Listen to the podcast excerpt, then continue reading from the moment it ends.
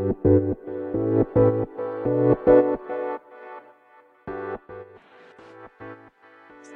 い、始まりました。本を読んでは独り言ラジオ。はい、相当久々のですね、配信になりますけれども、はい、えー皆さんいかがお過ごしでしょうか、えー私はですね、えー変な髪型をしたポンコツ薬剤師こと町田和俊でございます。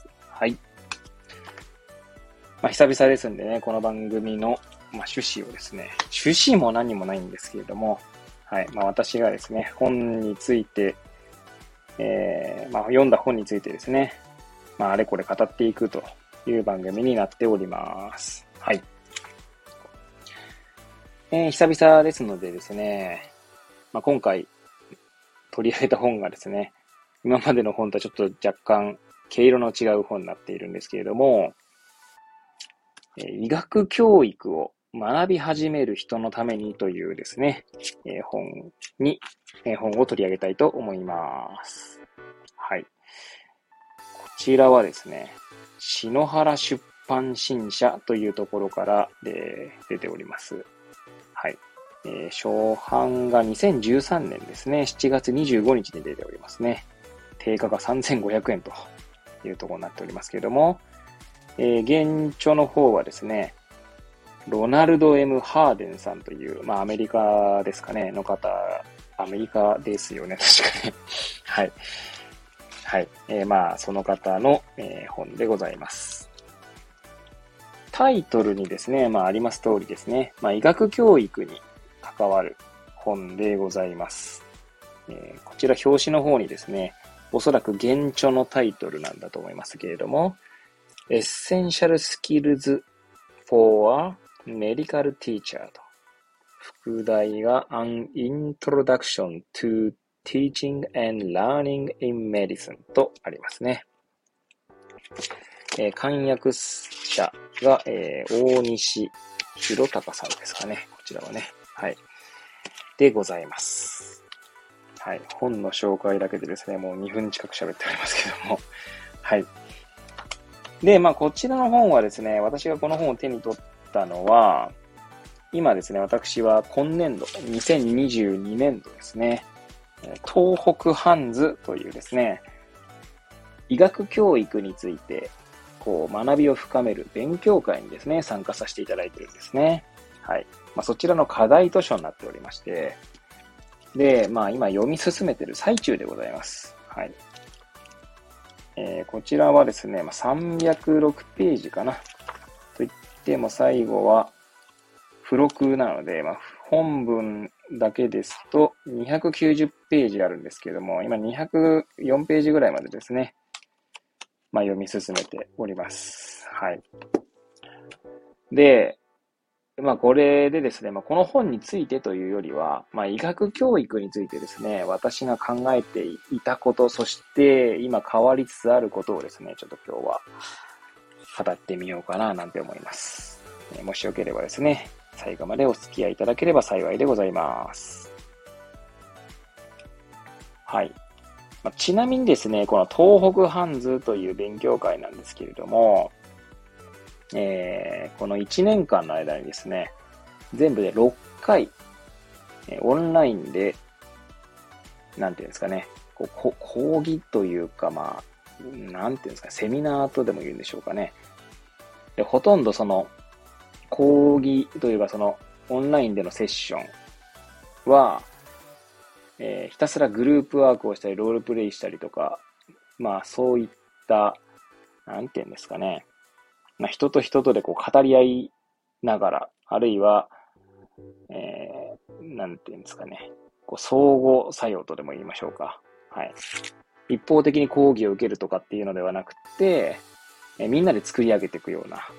形の、まあ、セッションがあるんですね。で、その1日、もう丸1日やってるようなもんなんですけど、朝9時からですね、夕方の5時まで、はい。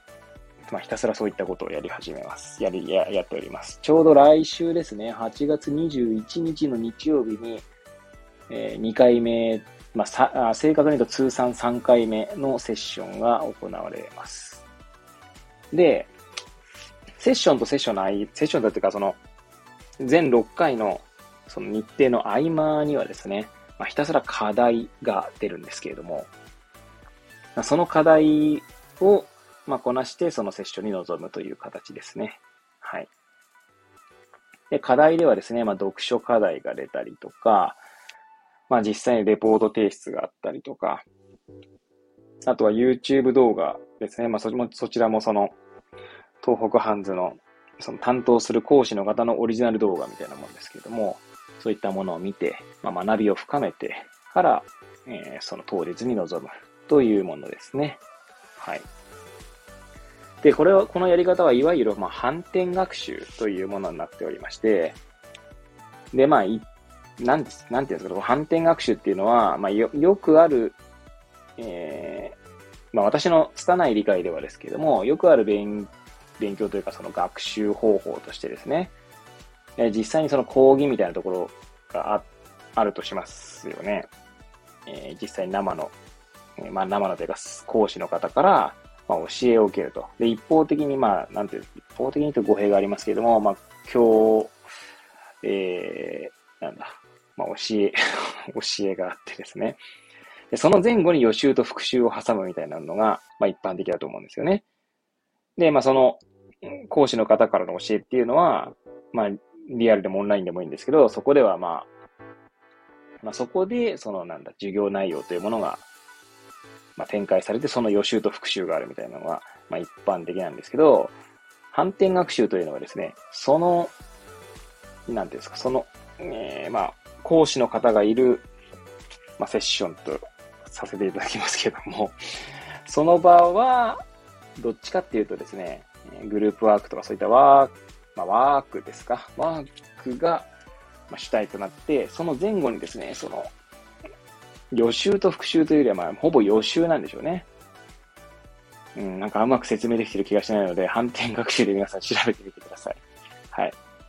えー、私も今、こうやってこ、えー、言葉に出してみてですね、反転学習の理解が、えー、いまいちだということに気づきましたので、ちょっともう一度反転学習について説明できるように、えー学び直したいと思います。はい。まあ、それはさておきですね。まあ、東北ハンズというのはそういった場になっておりまして、その課題図書としてですね、今回取り上げさせていただいた医学教育を学び始める人のためにという本が、まあ、出たわけですね。はい。で、えー、まあ、その医学教育というものに対するですね、私の、まあ、意見ですね。これは、えー、間違いなく私の一個人としての意見をこれから述べさせていただきたいんですけれども、私自身はですね、まあ、薬科大学を出てから、まあ、今勤めるですね、え釜石にあります、まあ、有限会社中田薬局というところでですね、まあ、働いているんですけれども、まあ、いろいろあってですね、まあ、教育の大切さに気づいてですね、で、まあ、地域で勉強会をしたりとか、まあ、あるいは中田薬局に新卒で、新卒で入った後輩たちにですね、まあ、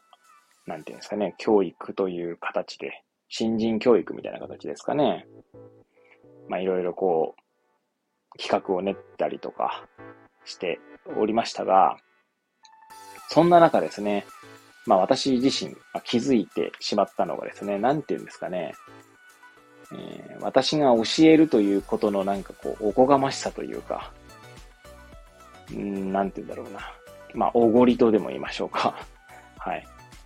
で、なんかこう、教育ということの、なんて言うんですかね。まあ、どんなことにもデメリットとメリットというものがあると思うんですけれども、まあ、教育という言葉に隠されたそのデメリットの面みたいなものを自分自身が体現してしまっていることに気づいたんですね。で、どういうことかというと、まあ、私自身がその計画というか企画したその社内なり、まあ、地域での勉強会というものは、基本的には私自身が、えー、その参加者の方にですね、なんか、得て欲しいものだったり、学んで欲しいものみたいなものが、まあ、あらかじめテーマとして設定してある、まあ、ものが多かったんです。で、それがですね、まあ、いわゆる、まあ、押し付けになっているんじゃないかと自分自身でですね、まあ、気づい、気づいたんですね。まあ、その出来事自体はですね、参加者の方の、まあ、あまあ、言動なり、えー、なんて言うんでしょうね。まあ、み、この、見た感じとでも言いましょうか。まあ、そういったことがきっかけになったんですけれども、いや、そこでですね、何かまあ、その教育する内容というんです。教育で提供される内容だったりとか、まあ内容だけじゃなくて、やっぱりその教育する立場の人の何かこう、押し付けみたいなものの、まあ、まあデメリットというか、まあなんかそういった面にですね、ついついこう、フォーカスしがちになってしまって、で、まあいろいろ考えてたんですね。で、まあ医学教育というのも、文脈で言うと、まあ別に医学教育が必要ないとは言わないんですけど、何かそういう、こう、なんて言うんでしょうね。ある意味こう、逃れられないというか、作る、作り込まれているものというか、うん、なんでうまく説明できないんですけども、まあ、医学というか医療ですかね。医療に携わるものというのが、ものがですね、どうしてもこう、こう、まあ患者さんというか、まあ、まあ患者さんとしましょうか。まあ患者さんなりまず国民という言い方でもいいのかもしれないですけれども、まあ求められるハードルが高いと思うんですよね。まあそれは当然のごとく、命という、まあ生命に関わることなので、まあそれは至極当然なことだと思うんですけども、まあ、求められるものが大きいからこそ、まあその医療に携わるものというものまあ人たちにですね、まあ、課されるハードルというのも高くなりがちなんだと思うんですよね。まあ、だからこそ医学教育というものもおそらくその高いハードルを設定しがちになると。で、それはどうしてもですね、その受講する立場からすると、まあ、押し付けられているという、まあ、構図になりやすいのかなというものだったりとか、まあ、あるいは私、薬剤師しておりますけれども、薬剤師はですね、一応国家資格なんですね。で、まあ、国家資格ということでですね、まあ、一応薬剤師の役割というのは、まあ、薬剤師法の中でも、まあ、決まっているわけです。決まっているというか、そのも、あの、明文化されているんですね。はい。そうすると、まあ、それにのっった形で、まあ、私たちは、まあ、国、まあ、国からっていう言い方が正しいのかどうかわかりませんが、まあ、役割を求められているわけですよね。なので、まあ、その、それもまあ、ある意味求められているという、まあ、構図になりがちだなと思うわけです。そうすると、結果的には、まあ、その教育にまあ、教育の必要性が語られ、教育を受ける者にもですね、それ相応の、やっぱりこう、役割や価値というものがですね、求められると。で、まあ、それは価値観の、まあ、強制とか強要っていうものにもつながるんじゃないかな、みたいな。まあ、そういったこと、まあ、それ、なんていうんですかね、本当にまあ、もちろん、必要だと思うんですよ、そういった側面は。別にそれが必要ないとは言わないんですけれども、まあ、どこかでですね、窮屈さみたいなものだったりとか、あるいは、まあ、それによってですね、なんかこう、こう、なんていうんですかね、こう、圧迫されるというか、何か、まあ、不自由さというか、そういったものを感じてしまう人もいるんじゃないかなと、まあ思うわけですね。まあそこら辺のバランスが難しくって、じゃあそういうのは必要ないとしてしまうと、じゃあ何でも決まりがない中でやっていいかというと、まあ、先ほど申し上げました通り、まあ、命というか生命に関わるものですので、まあ、それは、ね、やっぱり、なんていうんですかね、適当にはできないものはありますよね。そこら辺のバランスというものが難しいなと、と思ったのは、まあ、やっぱ私がその教育、別に大したね、えーことはしていないですけども、新人教育とか地域の薬剤師の学びの場みたいなのを作る中で、まあ、その、えー、なんていうんですかね、その構図の危うさみたいなものを自分自身が感じたってことです。だから別に他の教育熱心な方々のことを否定するつもりもないですし、医学教育というもの、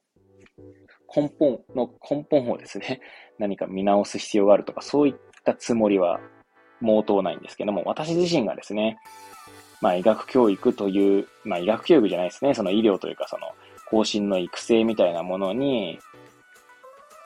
携わるという、その、まあある種重みをですね、まあ実感したと。で、なんかこう、その、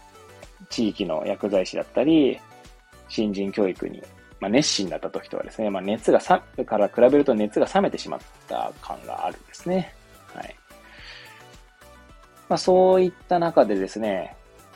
えー、まあ、ようやくその東北ハンズという今参加している勉強会との出会いがあるんですけど、まあ、こちらはですね、まあ、たまたまそのお誘いを受けてですね、参加することにしたんですが、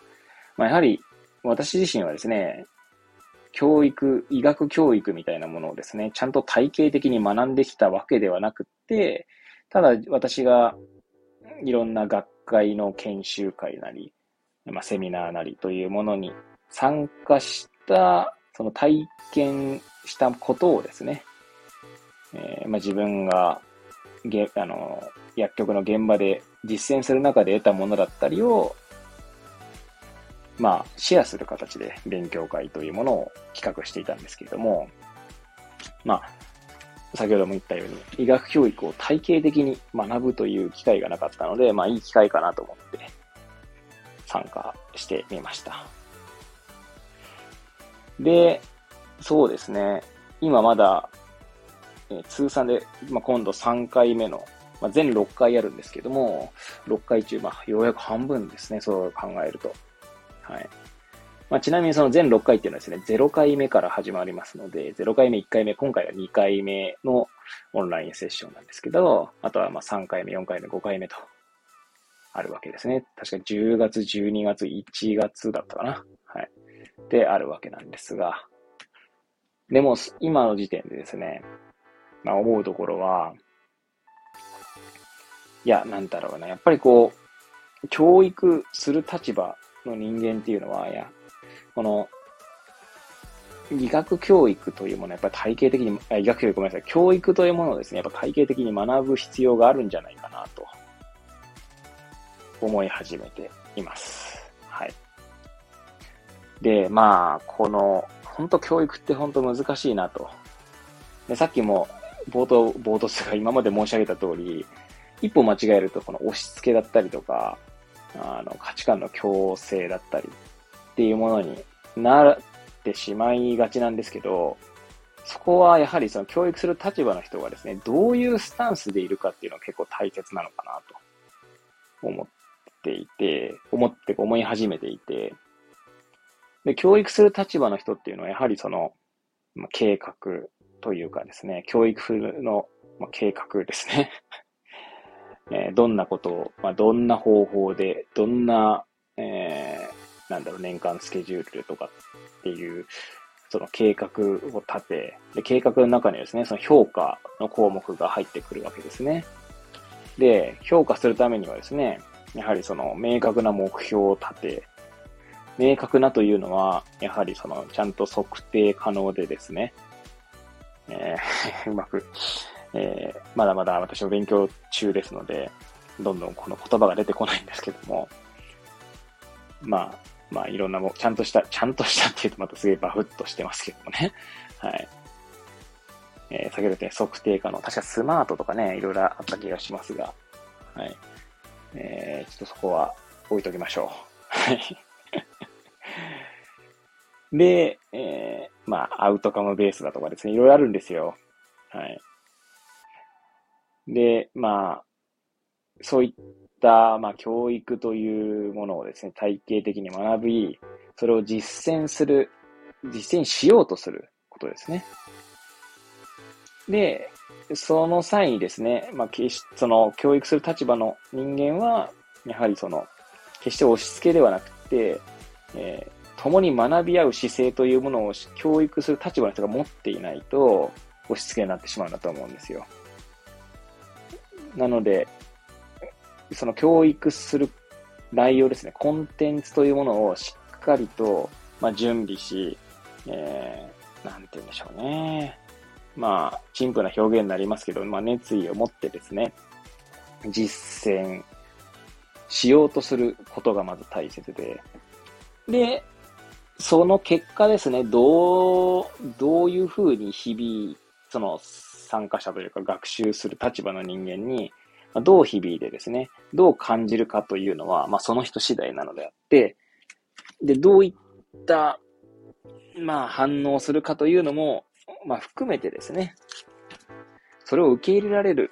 まあ度量というか、まあ、スタンスでいることが大切なのかなと、まあ思、思います。なので逆に言えば、そうした気概もなく、そういったスタンスにも立てず、まあ、ある意味計画も評価評価計画とかも全部立てずにやるっていうのは、まあ、教育という文脈というか言葉で言うのであれば、ちょっと違うのかなと。まあ、単に学びの場を提供するとかっていうんであればまた違うのかもしれないですけど、えー、まあ、その医学教育っていう、まあ、教育から医学教育に言えば、えー、話を移せば、まあ、やはり医学というですね、命という、まあ、重いものを扱うからこそ、まあ、しっかりとした、まあ、えー、なんていうんですか、準備、計画、まあ、評価ということもですね、えー、まあ、本気になって、まあ、やる必要があるのかなと。で、まあ、ただもちろんね、学習する立場の人間も、もちろんそのどういった反応するのかというのを受け入れる度量が必要と言いましたが、まあ、学習する立場の人間も本気であった方がですね、まあ、どんなリアクションになる、なったとしても、まあ、その方が、まあ、得られるものが大きいというか、生み出される成果というものがですね、大きいんじゃないかな。えー、なんていうんですかね、これ、そういった話をこうしよう、な最近思うようになってですね、えー、思い出したのが、まあ私まだこれ本読んでないんですけども、えー、ちょうど、まあ、私がよく聞いているですね、 Voicy の荒木博行のブックカフェという番組があるんですが、そこでですね、自由の命運という本が紹介されました。私自身はですね、その本は持っているんですけれども、まあ、まだ読んでいないと。まあ、積んである状態なんですね。積んどくしてあります。で、まあ、 Voicy の中でですね、どんな内容が語られたかっていうのは、まあ、ぜひ聞いてみていただきたいんですけど、その中で確か自由の回廊という話があったんですね。で、まあ、この自由の命運って話は、えー、まあその国家とその国民みたいな話でですね、お互いが、まあなんていうんですかね、そう、ねえー、なんて言うんでしょう。うん、なんだっけな。なんだっけなとかして。まあ、かなりあの、誤読、誤読というか、かなりまあ誤った内容になってるかもしれないので、まあ話半分に聞いていただきたいんですけど、まあお互いがこう、自由とは何かというか、えー、まあ、ある意味本気になってというかですね、になってぶつかり合うことでですね、ようやくその、まあ、つまり、えー、ごめんなさい、ようやく、まあ、自由という細い回廊が開けるよみたいな話だったと思いますね。えー、まあ、国家の方が強いと、それは、まあ、独裁国家になりますし、えー、国民の方だけが強くて、国家が逆に弱いと、それは、えー、なんだ、大衆えー、まあ、要は全然こう、国という、要は無秩序な、えー、国みたいになってしまうというところですよね。なので、お互いがお互いに、まあ、まあ、対等な強さという言い方が正しいのかどうかわかりませんが、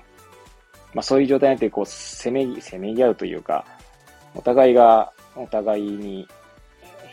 主張し合うというかですね、まあ、そういった中にようやく自由の回廊が開けるみたいな、話だったと思います。えー、私がここまで説明してですね、だいぶなんか間違った内容になってると思いますので、まあ、まずはですね、お耳の許す方は、 Voicy の荒木博行のブックカフェで、まあ、自由の回廊だから自由の命運ですか。自由の命運という本を、まあ、紹介している、まあ、日がありますので、それを聞いていただき、まあ、できればですね、本を読んでいただくのが間違いないと思います。まあ、といっても私自身も読んでいないので、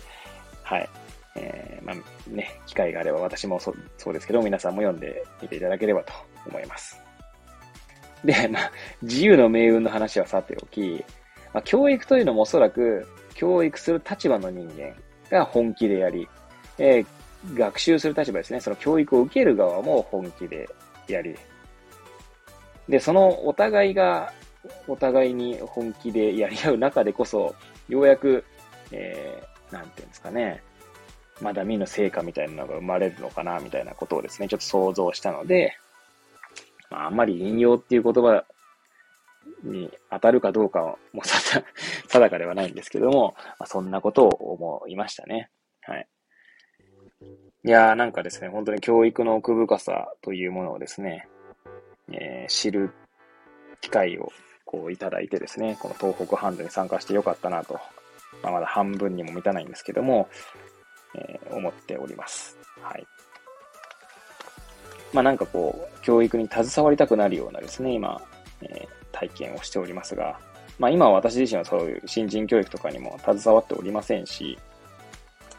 まあある意味教育というところから、ちょっとこう、距離を置いているんですね。まあ距離を置いている理由は、まあ、冒頭申し上げた通り、その教育の危うさみたいなのを自分自身が体験、体現しているんじゃないかと思ってしまったからなんですけれども、はい。まあこれを機にですね、まあ実際に教育に携わるかどうかはわかりませんけれども、えー、まあ教育はね、必要だとは思うんですけれどもね、何かその教育の、まあなんだろう、良い面というものをですね、学び、えー、自分自身もですね、また教育に携わる機会があれば、ぜひ更新の育成というところにですね、関わっていきたいなと、まあ思っております。はい。えー、そんな感じでですね、久しぶりの放送を終えたいと思います。はい。まあ、最後になりますけれどもですね、バックグラウンドミュージックですね。ちょっとあの、今までとは別のものにしてやります。はい。まあ、なんかこう、あとは喋り方とかもですね、今までは結構、ハイテンションというか、まあ、そんな感じで語っていたんですけども、まあ、素のテンションでですね、語ってみようかなと思っておりますので、まあ、これからも不定期にですね、更新していきたいと思いますので、もしよろしければですね、まあ、えー、聞いていただければと思います。はい。というわけで、えー、また機会があれば皆さんとお会いしたいと思います。それでは皆さん、えー、またお会いいたしましょう。さようなら。